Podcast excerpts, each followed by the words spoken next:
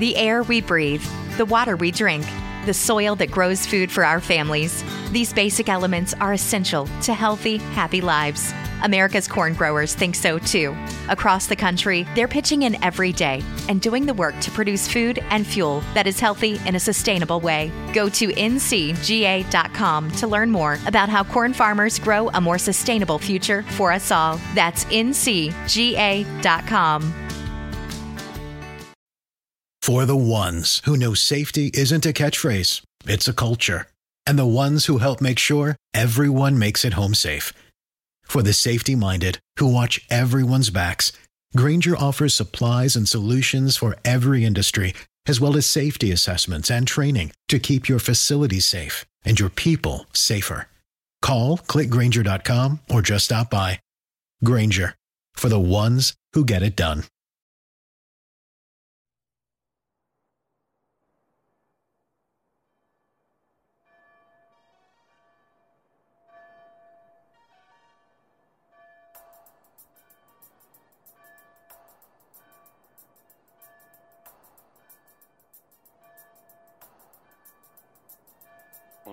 14th of October, very early in the morning, the results of a crime were found in the stables of Le Père Choupon. The old man had discovered, to his absolute dismay, the dislocated body of Elizabeth Dumoutier. So, the police was called in. I was handed the inquiry. Upon arriving on the scene, some photographs small-time journalists were raising their fist among the crowd, shouting.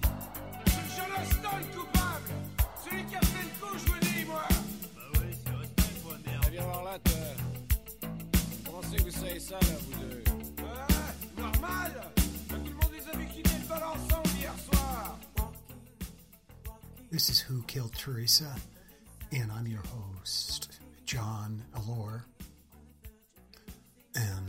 This is a podcast about a series of unsolved murders in Quebec, Canada. Uh, a couple of months ago, uh, Chris, Kristian Gravenor, who has been on this podcast, he was interviewed very early on. I kind of think of Kristian as a um, cultural anthropologist of all things uh, dark, weird, and wonderful about Montreal. And he um, he's, he emailed me uh, an article uh, from uh, the Canadian newspaper, um, Quebec newspaper, the Daily La Presse, dated um, uh, Saturday, December 11th, 1999. Um, and he said, Do you know any of these cases? And the article's headline is uh, Huit meurtres non résolus dans la région. Uh, eight murders uh, unsolved in, in the region, in the area. And um, of course, they're from a different era. From the, they're from the late 80s, uh, early 90s. Uh, some of them I was aware of, uh, some of them I wasn't. Um, and and I quite frankly I didn't know what to do with the information. You know, I was um, it was interesting, um, but um, you know, as we as, as as you know, we had been focused on um, the mid '70s to '81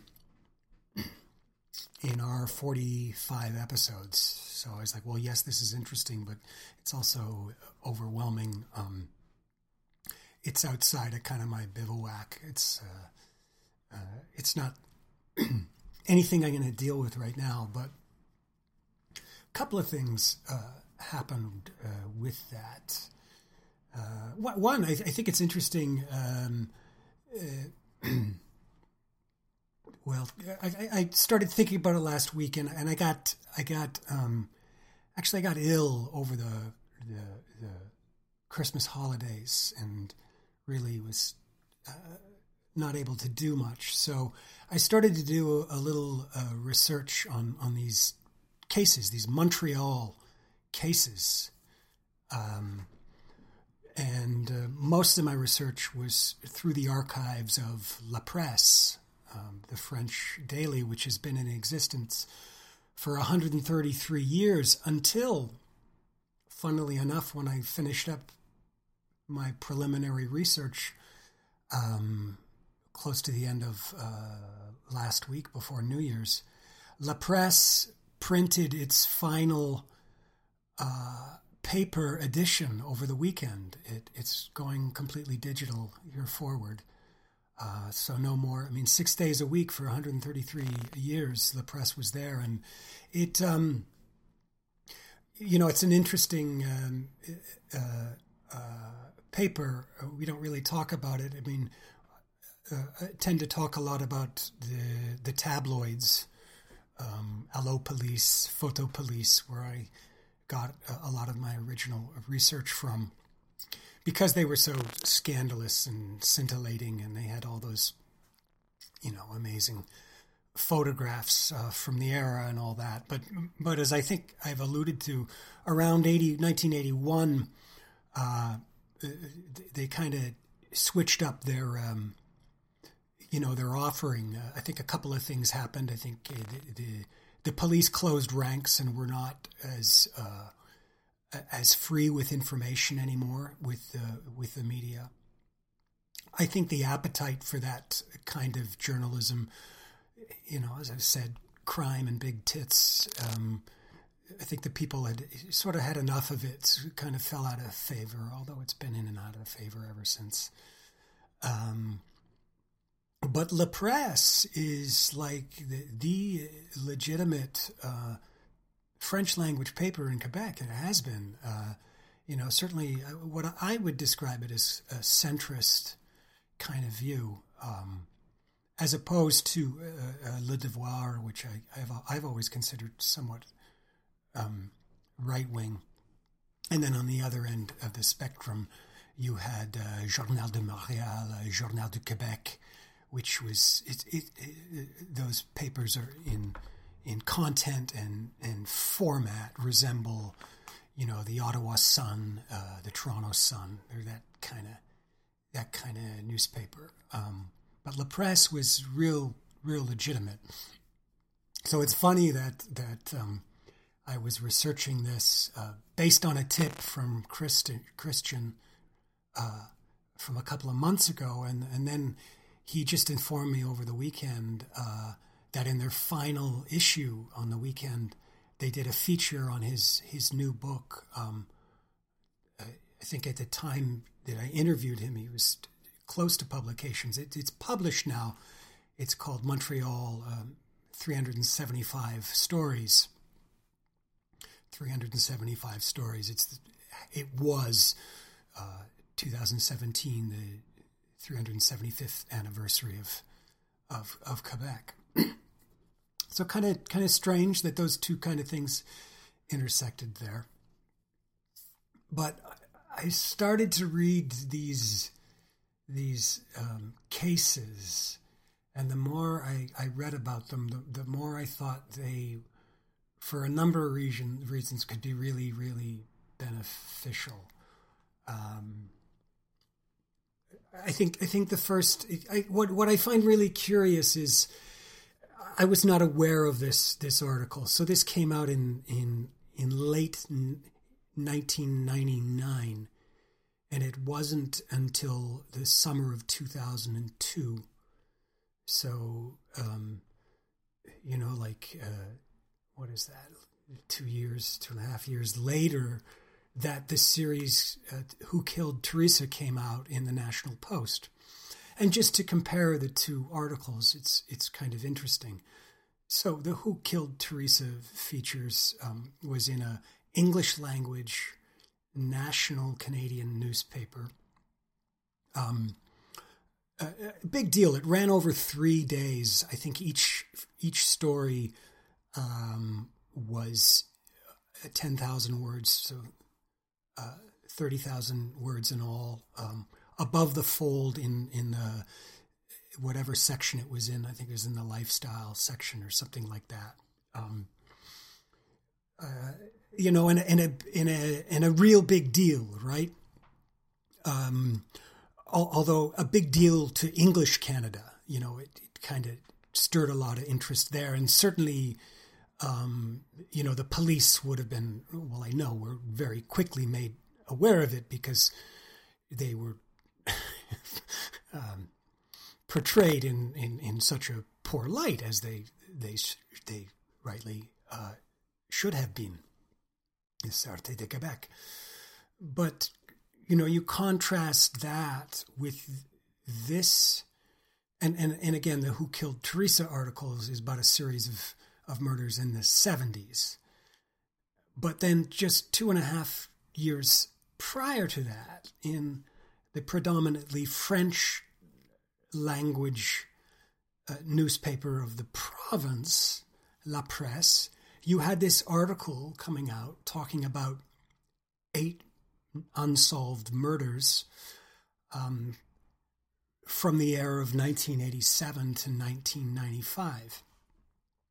And I'm, I don't, I don't think I was aware of it then, but I'm pretty aware of it now that those two solitudes never really crossed um, for a number of reasons. Uh, they they don't cross chronologically, um, but um, they also they don't. Um, you know, one was in English and one was in French, and they're talking about different murders, and you know, just to give you some perspective on this, uh, you, you, know, if if you go where the, the old timers hang out in in you know for coffee in the morning in Quebec, and that would be any McDonald's or Tim Hortons.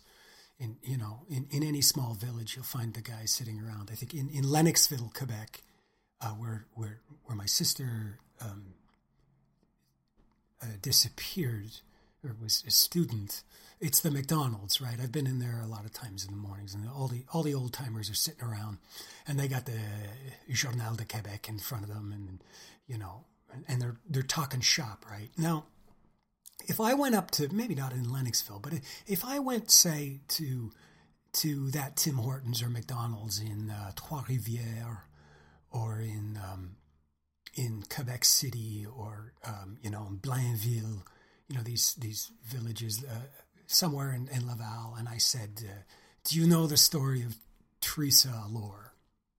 After all we've talked about, you know, tu connais l'histoire de Theresa Allore? I say to them, I would get a blank look in in return. But these cases from 1999, partly because more recent and in the collective memory, but also because so much has, in, in some of the cases, been written about them. If I said any of these names, people would would instantly know who I was talking about. You know, if I said uh, uh, Marie-Ève uh, Larivière uh, uh, or uh, Melanie uh, Cabay, Marie Chantal Desjardins, Joleil uh, Campeau, everyone would know immediately who I was speaking about because these cases were were highly covered in in the press. So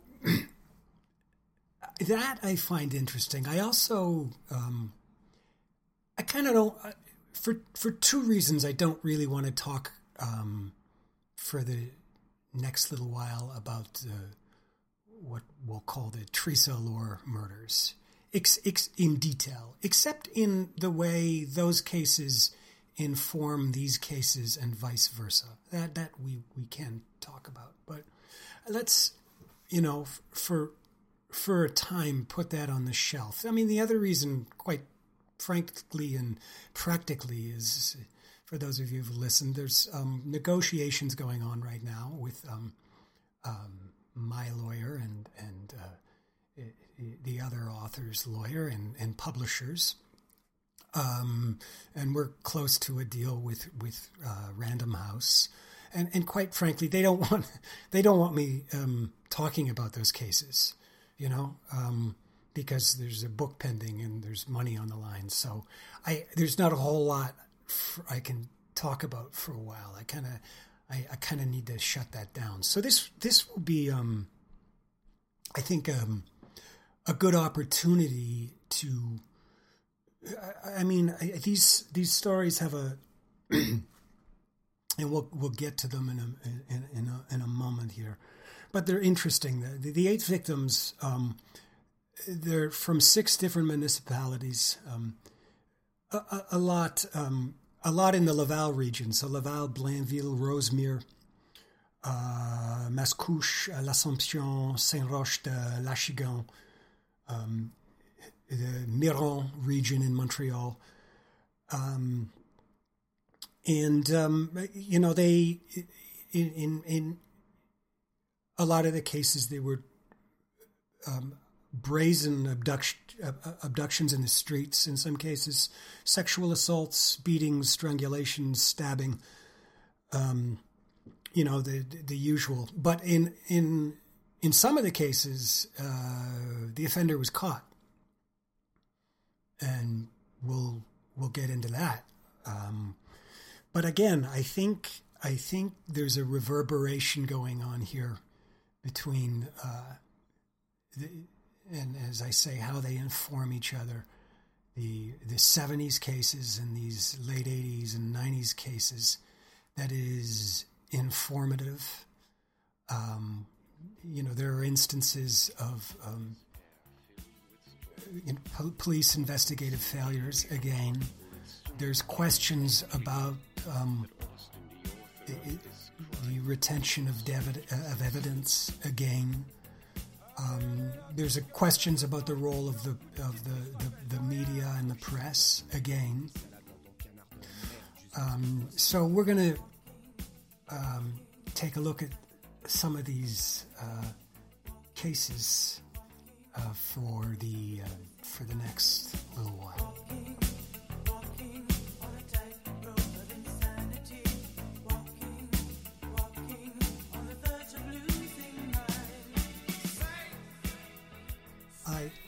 Want to say a word about the, the music at the opening because this is curious. This so that's that's a song by a Quebec group called uh, The Box, uh, which um, is called um, uh, L'Affaire uh, Dumoutier, um, written in 1985 by these, you know, and it's, you know, it's, come on, it's clearly rooted in, in, you know, 80s rock, right? I mean, if you listen to the, kind of tinny Rickenbacker bass line and the the the the effects, kind of Andy Summers guitar, um, sort of persistent drum rhythm. It's it's it's real drums with a lot of echo.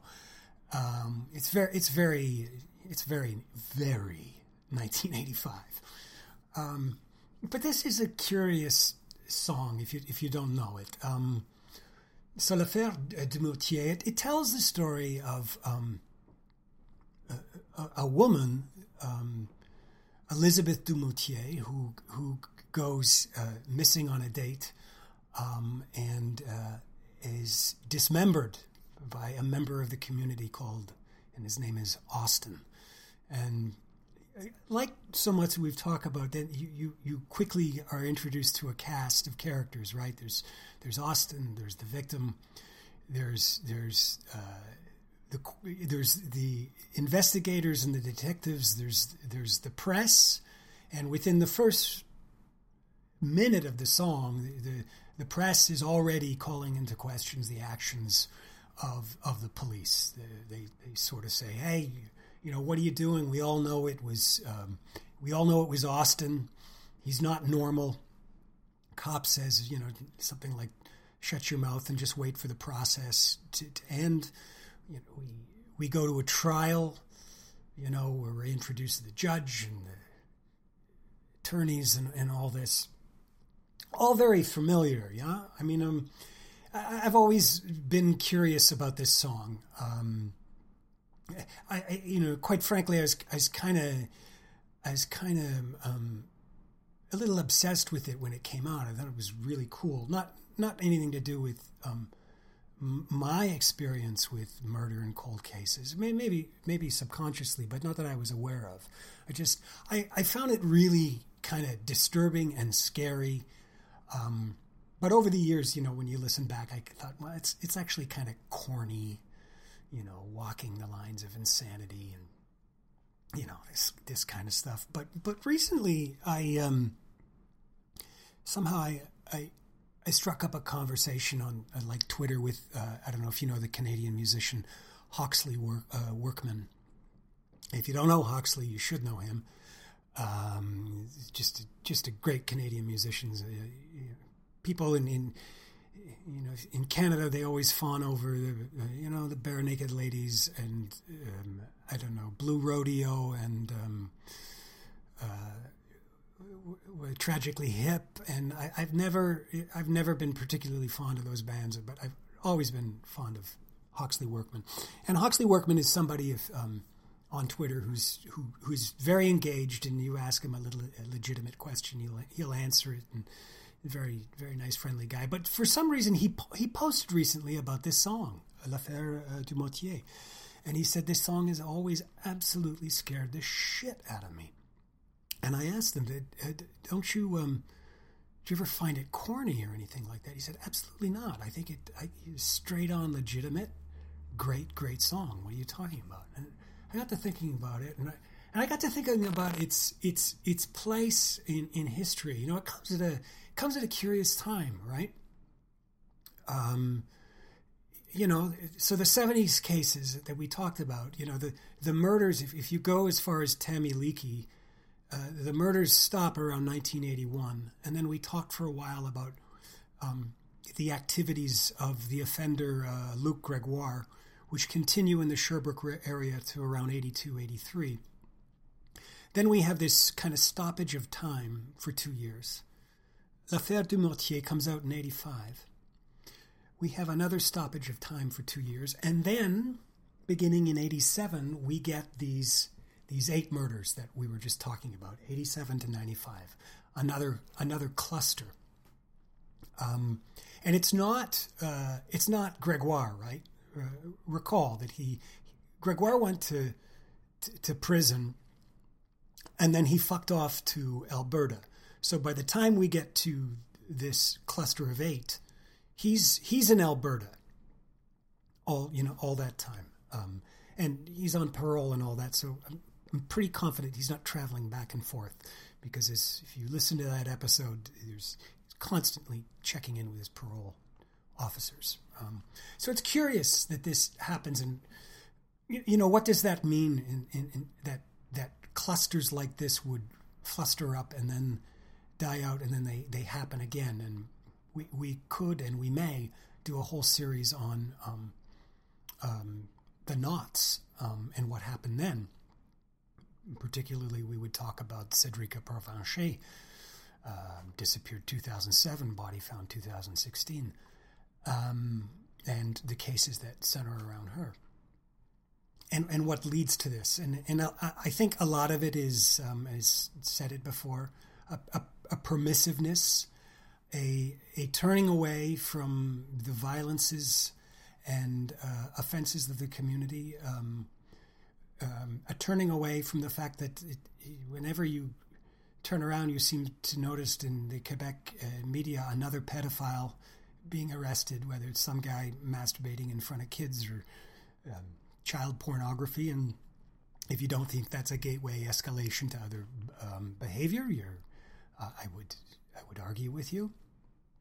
Um, so there's there's that. Um, when we get into these cases, you'll see um, you know a long history of just of women, particularly young women between 13 and 16, just disappearing. You know, off the street. That's it. They're gone. Um, and so associated with that is um, um, the, the fact that in Montreal and in, in the Quebec region, women are can be quickly exposed to the, the, the dark element of um, child prostitution. And um, uh, from that it can it can escalate to to murder. So there's these there's these you know reverberations right that are going on, um, and and in a sense, uh, if you have if you live chronologically through it, um, you don't quite maybe get um, the full meaning, the, the, the, the echo, the shuttlecock effect.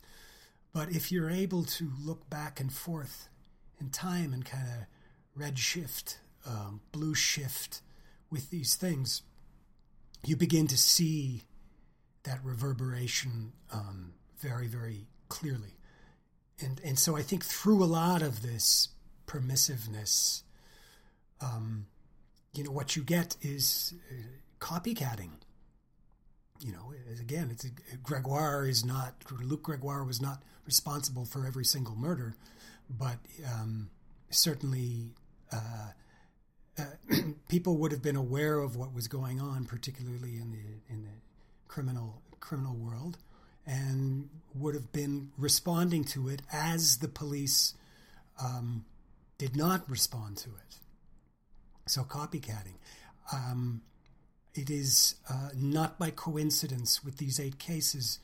In a lot of the cases, we see murders occurring in the Laval, Montreal region, and the body being dumped to the north of Montreal in different jurisdictions. As we said, six municipalities, but a tendency to dump those bodies in in other areas, thereby creating um, police jurisdictional confusion.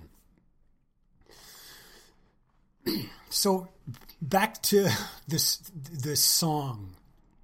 Yeah, I, I, don't I don't think it's it's corny anymore. Um, I think it's very very interesting, and I, I, don't know where these guys got this song or what in '85 compelled them you know, to to write it. Um, I, have looked online, and a lot of people have asked, you know, what what is the basis for it, and they've never, to, from what I can tell, they've never come forward and um, and said what their their source was, or maybe it's just imagination, or the, you know, the atmosphere, the elements of Quebec in that era. Um, it's rumored that they got it uh, from France. There's a French feeling to it, actually. Um, Actually, it kind of reminds me of a. I don't know if you know the the Papin sister murders in in France in Le Mans, France, 1933, where the two maids uh, murdered um, their um, their employer and her daughter quite brutally, gouged her eyes out.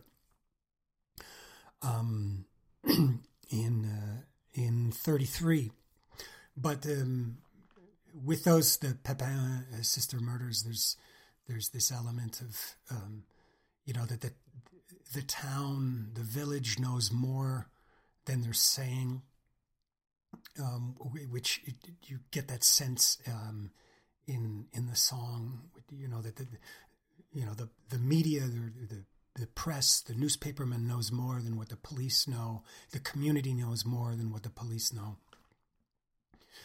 Um, which uh, which is interesting. Actually, the the Papin sister murders, now that I think of it, it is the basis for um, Jean Genet's play uh, The Maids, if, um, if, if you know that. So there's this curious element going on there in the song, which uh, you know has has always always interested me. The the other thing that is that is interesting is um, in the song uh, Elizabeth Dumoutier, uh, as they say, is dismembered the dismembered body. And up to that point in in in any of the cases that we've discussed, you know, 285 or, or any that come to mind, I can't think in Quebec of a dismemberment. However, in the eight cases we're going to talk about, there there is a dismemberment. Um, it's the first time I've ever seen that. It's quite grisly. Um, I won't tell you which one. I don't want to spoil the surprise. But um, we will we'll get to that. Anyway, that's uh, I, I, don't know. So for that reason, because and because we're now we're not in the seventies now, right? We're in we're in late eighty seven, early nineties. Let's let's switch things up uh, a bit and go with a slightly different um, uh, musical aesthetic.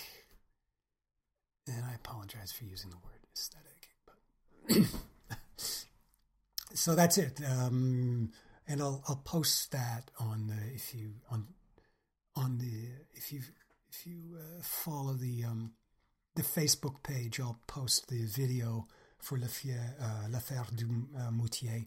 It's it, you know it's it's a little cheesy, and you got to understand. Um, you know the the the, um, the band plays the part, you know, of characters in the story. So the lead singer is the um, lead detective. I, I, think Austin is played by the bass player.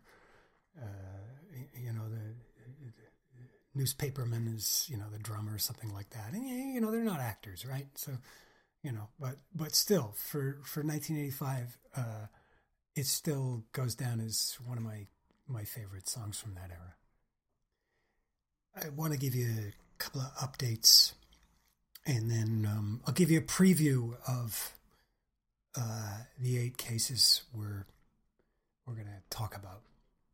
And the update is um, over the weekend, uh, CBC Montreal, uh, Joanne Bailey, who writes for CBC Montreal, published um, an article about um, uh, Montreal's um, unsolved homicide rate, and but with particular focus on the Catherine Hawkes case, which we've uh, we've discussed. So I'm not I'm not going to reiterate the Catherine Hawkes bit. We've already talked about it. She's she's the one who was found near a train station in Cartierville, uh, 77, the night of a blackout. Um, and the, the assailant phoned the police twice, told the police where she was, and the police didn't bother to show up till 23 hours later. That It's that case. Um, but um, they get into a little bit more about the clearance rates, and it's uh, we've also talked about this, but it's always it's always great when the, you know CBC or you know local media kind of reiterate what you what you've already said. So um, it says um, I'll just read some of this. Um, the latest numbers from Statistics Canada show that for the last 40 years, Montreal police have solved on average 65% of cases, usually by charging someone. And for the last 40 years, Montreal police have the lowest solve rate in the country, slightly below Laval and Vancouver, and well below the average of 75.5% solved by Toronto police. Um, and, and then we get these great statements by some fonctionnaire, talking head from the Montreal Police. Vincent Rozon, commander of Major Crimes Division of Montreal Police, believes investigators are making progress. But he also says Montreal has a special burden because many of the killings are mob or gang related, and that kind of a crime is more difficult to solve. Um, now, this, of course, is a preposterous statement. Um, uh, for one reason, um, mob or gang related um, cases, uh, be it the mafia or the Hell's Angels. For, for number one, those aren't unique to Quebec. Toronto has them, Vancouver has them, certainly the, the, the, the maritime provinces have them, um, Halifax, etc.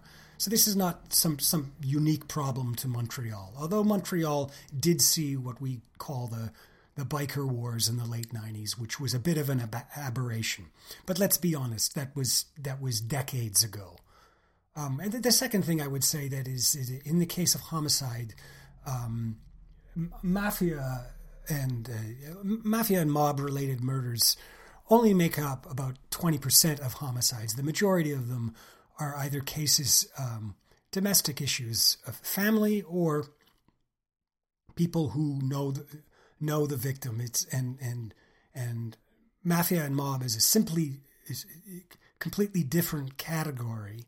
If you look at the statistics in StatsCan that is separated out, that only accounts for twenty percent. So that's a really um, a really poor excuse. Uh, he says uh, professional killers are much uh, less likely to leave their DNA on the scene, and they are very aware of camera camera surveillance. He says.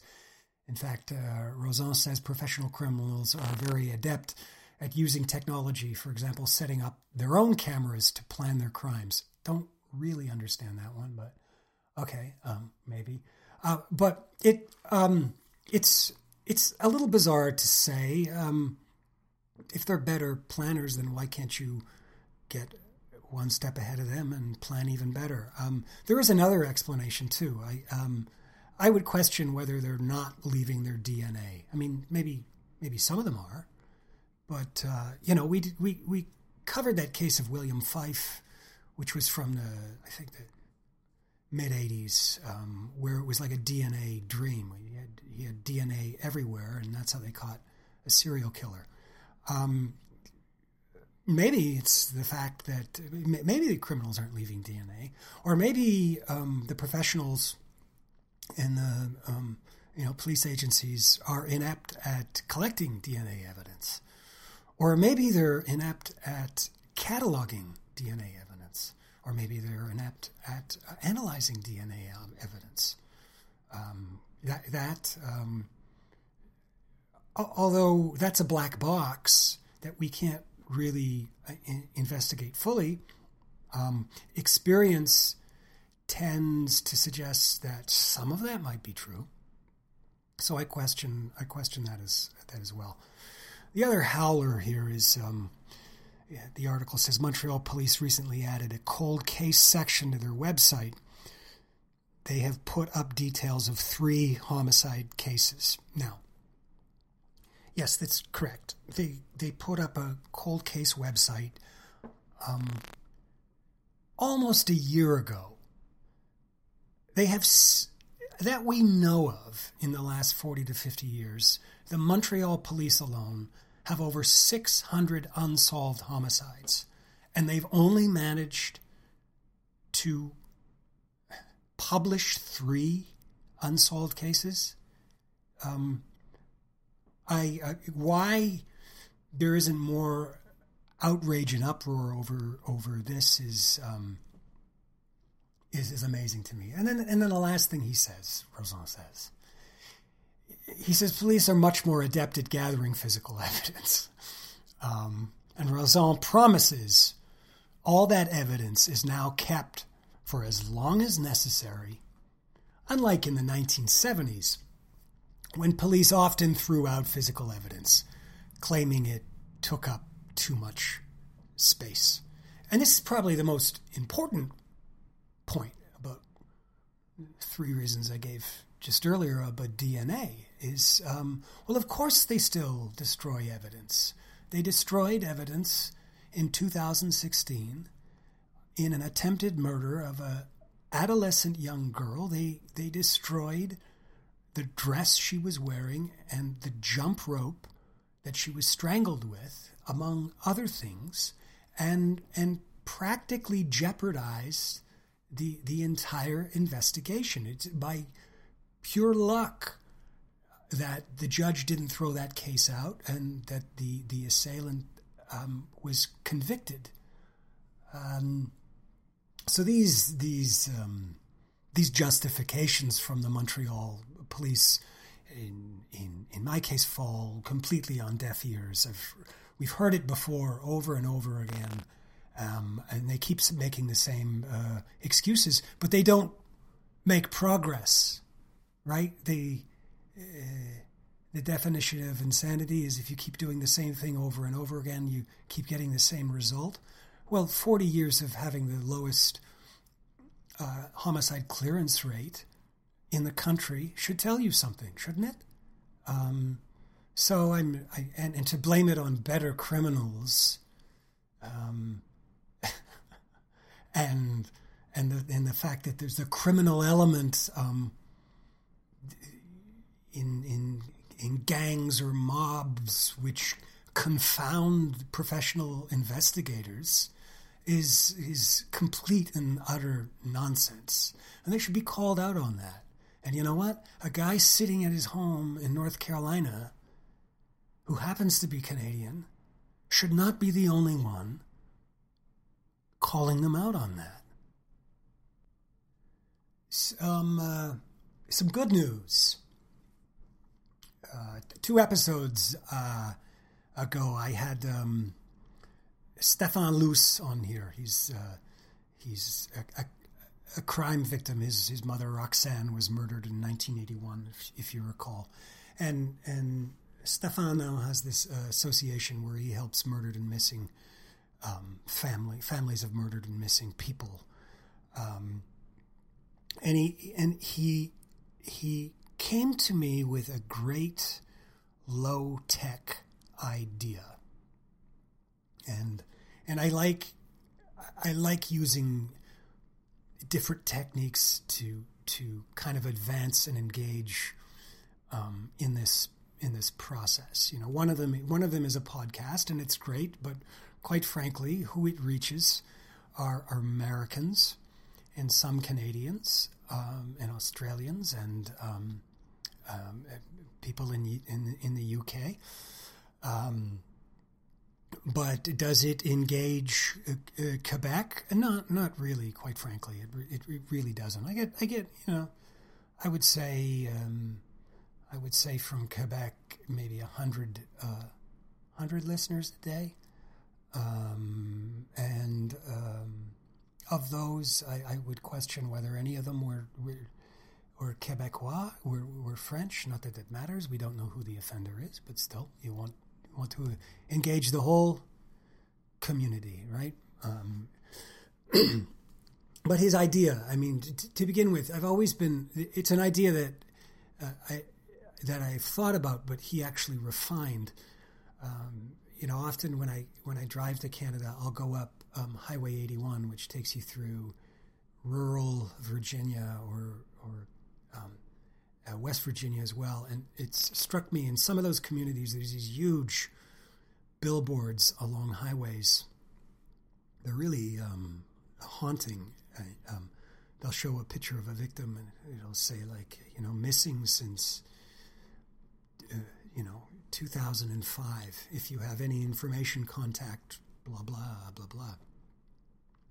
You know, and very, very striking. And you immediately go, wow, that's that's tough. But that's that's you know that's that's a better way of engaging the local populace. You know, this sort of someone knows something here. I'm not I'm not expecting anyone from Australia to to kind of really weigh in here. you're just a, you're, you were gratefully, but you're along for the ride.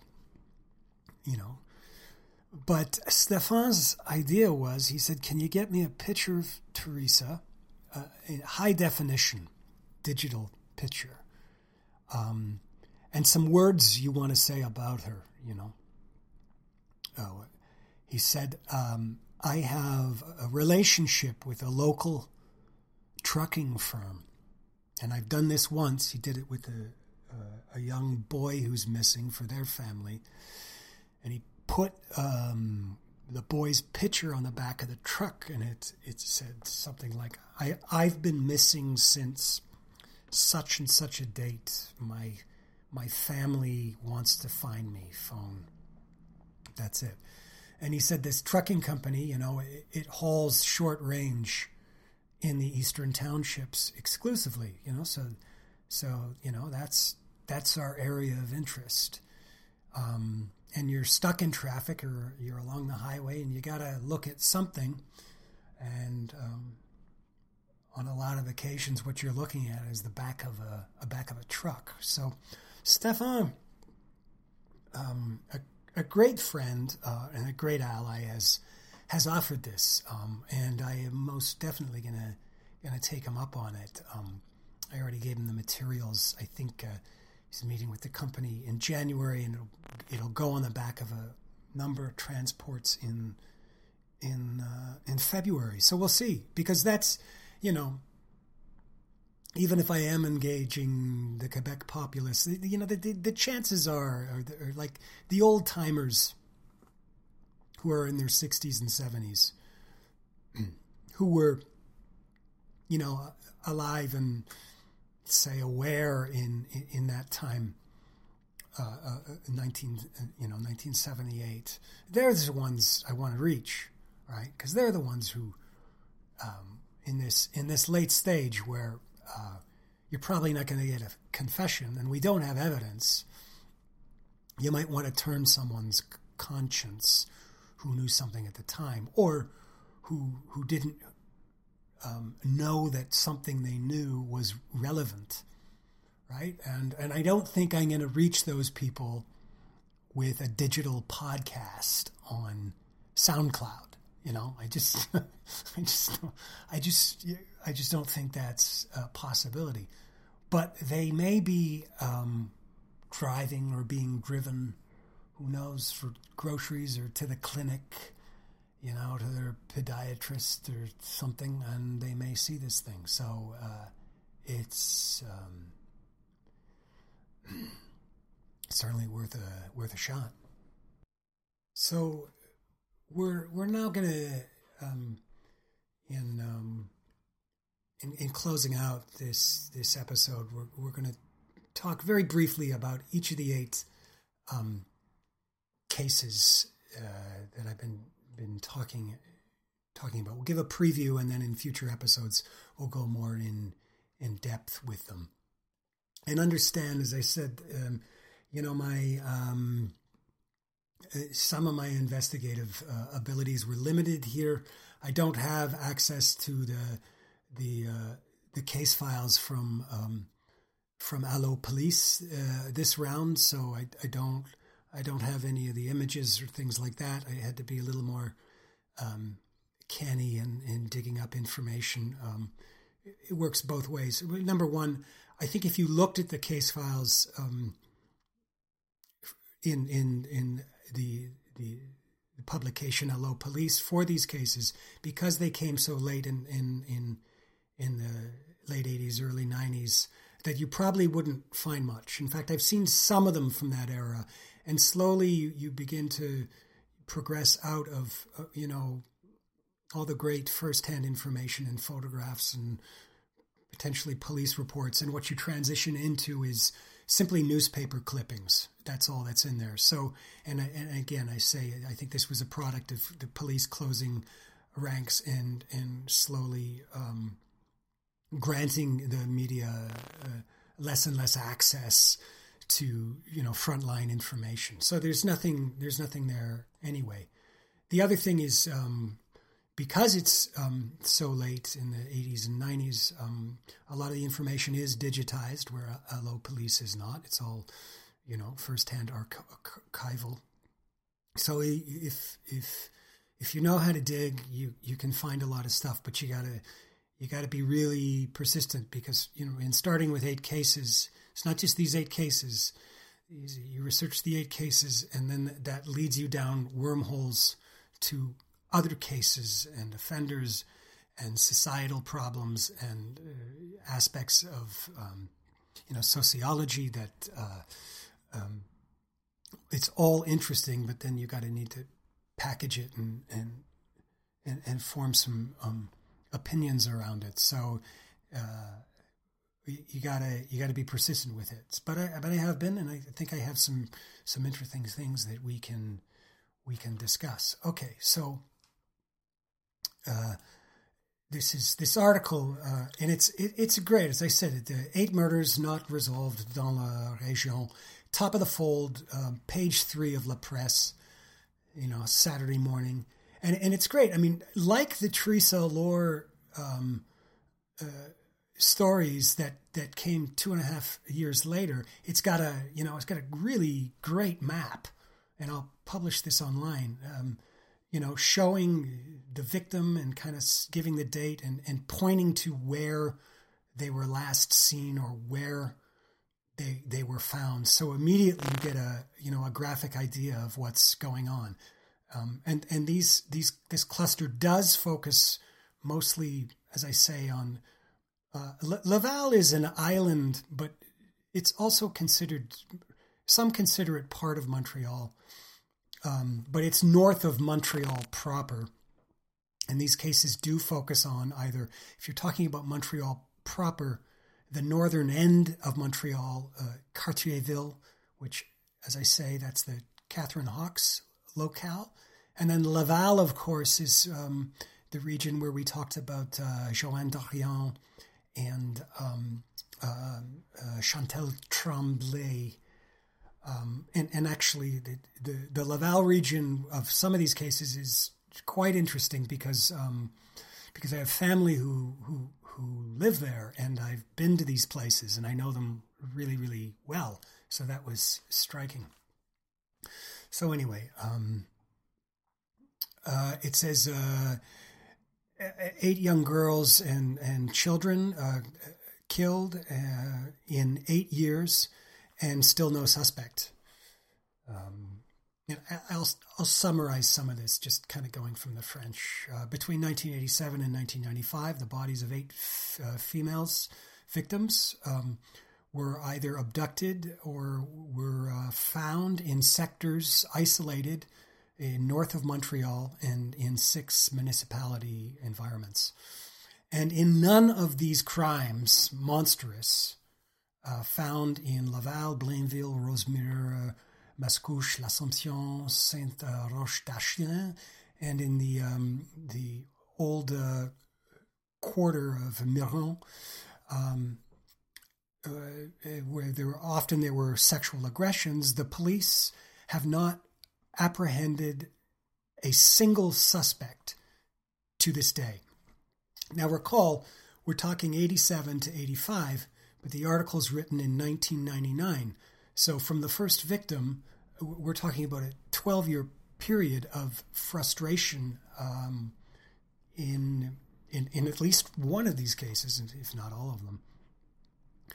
Um, so, just to uh, summarize them in, in order, the first is the disappearance of Lynette Gibb. She's 19 years old, um, and she lived in the which is a town in Laval, um, with her adopted parents um, uh, on the 26th of April 1987. Um, she was um, uh, she was found uh, at the foot of a tree in the woods in uh, Assumption, um, excuse me, she disappeared April 26th. She was found October 25th at the foot of a tree in uh, Assumption, Quebec. Uh, for those of you who have listened, we've we've we've we've seen that movie too, right? Um, a lot of a lot of these victims we've talked about um, found at the base of a tree in wooded areas. So the second victim, Sophie Landry, 16 years old, um, she left her her parents' place in La Prairie, which is uh, um, the south shore of, of Montreal, on the night of um, Sunday, the 23rd of August, 1987, to take the uh, the bus to the Longueuil metro station, where she was going to take another um, bus uh, to Saint Hyacinthe, uh, where she she actually was staying as a, a in a in a home for I guess what you'd call troubled teenagers. Her body, um, uh, extremely mutilated. Um, it had received um, 171 stabs with a knife and had been sexually assaulted. Was discovered um, the next morning in um, in a small in a in a cornfield in Saint Roch d'Achlan. Chantal Rochon, 17 years old, uh, disappeared from her family home in Blainville on June 10th, 1988, and her decomposed uh, body was found the 23rd of April in the woods in Blainville. Uh, the, uh, the disappearance of uh, Valerie Dalpé, 13 years of age, from Saint Leonard, um, which is um, which is a region in the northeast of, of Montreal. If you recall, um, the um, Jocelyn Houle, uh, um, the uh, um, jeez, totally left me. I can't believe it. uh, uh, Blais, the Lison Blais case uh, in the east end of Montreal. This would be the similar similar region. Um, uh, her force was her her, her cor- corpse was found um, the next day um, in the area of uh, Miron. Miron was a rock quarry that was designated to be converted to um, a landfill, which is now designated to be Montreal's largest park. And so she was found there the next day, um, and it's about three or four blocks from where she, she disappeared. Uh, Marie-Eve uh, Larivière, 11 years old, from Laval, was um, visiting uh, some friends of her parents when she disappeared the 7th of March 1992. And her body was found the next day um, on uh, near Boulevard uh, Saint Martin, um, six kilometers from where she disappeared. She was uh, sexually assaulted and killed by strangulation. Melanie Cabay, 19 years old, from Montreal, um, was abducted the 22nd of June, 1994. Um, and her body was finally discovered the 5th of July um, near a construction site in uh, Mascouche. She was beaten and strangled. Marie Chantal Desjardins, 10 years old, lived in Sainte Therese, um, and her body was found the 20th of July 1994 in the woods um, situated behind the um, Place Rosemere shopping center. Um, she was uh, missing. Um, she was found next to her bicycle, uh, which recalls the uh, Cedrika Provencher place uh, case, and also recalls the um, uh, the Claudette Poirier case that we talked about. Um, young girls disappearing on their bicycle, getting sexually molested and strangled as was uh, Marie Chantal Desjardins. And then finally, uh, Joleil Campeau, uh, 10 years old, from Laval. Um, she um, left her mother's um, and was abducted in the street the 12th of June 1995, and her body was found four days later. Um, a couple of um, very close to her home in the uh, Auteuil uh, area of Laval. um, pretty grim stuff. Um, young, young victims, very young victims, um, from these cases from 1987 uh, and 1999, and uh, excuse me, 1987 and 1995 uh, and we will uh, we will go a little deeper um, in investigating them as uh, we proceed with, I guess, what we would call, um, I don't know, uh, season two. it sounds silly. I don't know. Why not? Uh, season two of Who Killed uh, Theresa? that's that's all for this week. I'm I'm your host, John Allore. You can uh, you can follow me on Facebook. Uh, Who Who Killed Theresa? The podcast. Go look at it. I have a website, theresaallore.com. You can get more information. I'll put visuals from this episode uh, there. I'm on Twitter at Justice Guy at G U S T U S G U Y, and also at Theresa Allore. You can follow me there on Twitter. Uh, I, I don't really care if you write a good review or say something good. All, I really care about is that for those of you who listen that you just come back and, and listen. So let's end it with that. I'm uh, I, I'm going to go out playing um, the full song of uh, the Boxes L'Affaire uh, du Moutier, so you can get a sense of it for yourselves. Don't want to listen to it now? That's fine. You just turn me off. Um, I'll post it on the uh, Facebook page, and maybe you can listen later. Uh, that's our episode for this uh, week, January 2nd, 2018. And have yourselves a great, great evening.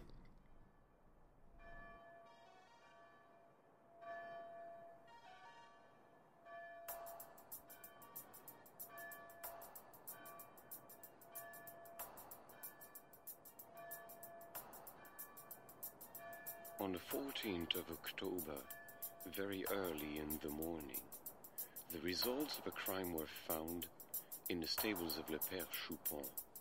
The old man had discovered, to his absolute dismay, the dislocated body of Elizabeth Dumoutier. So, the police was called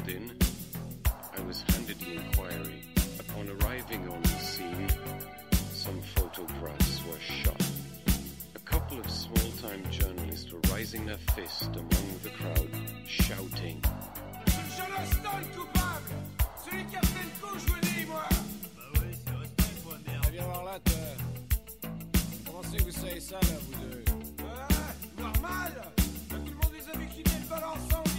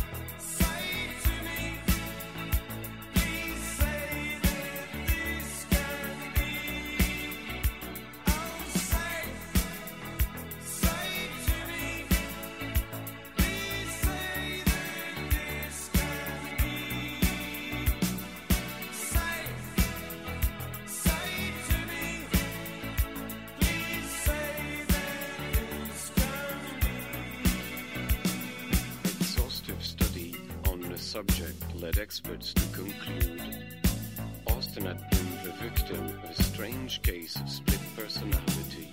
The trial neared its end, and though the facts had been exposed, the crowd still wanted blood. Well, they were in for big surprise.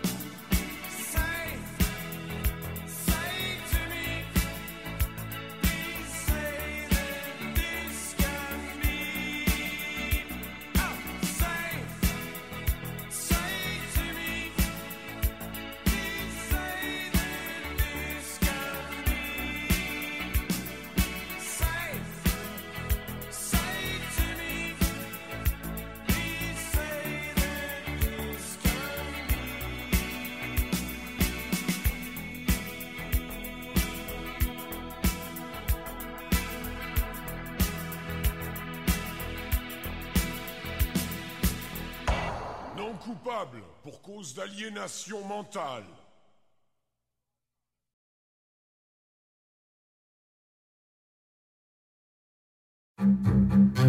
We did it again. Verizon was just named America's most reliable network by RootMetrics for the 16th time in a row, proving once again that nobody builds networks like Verizon builds networks. That's why we're building 5G right.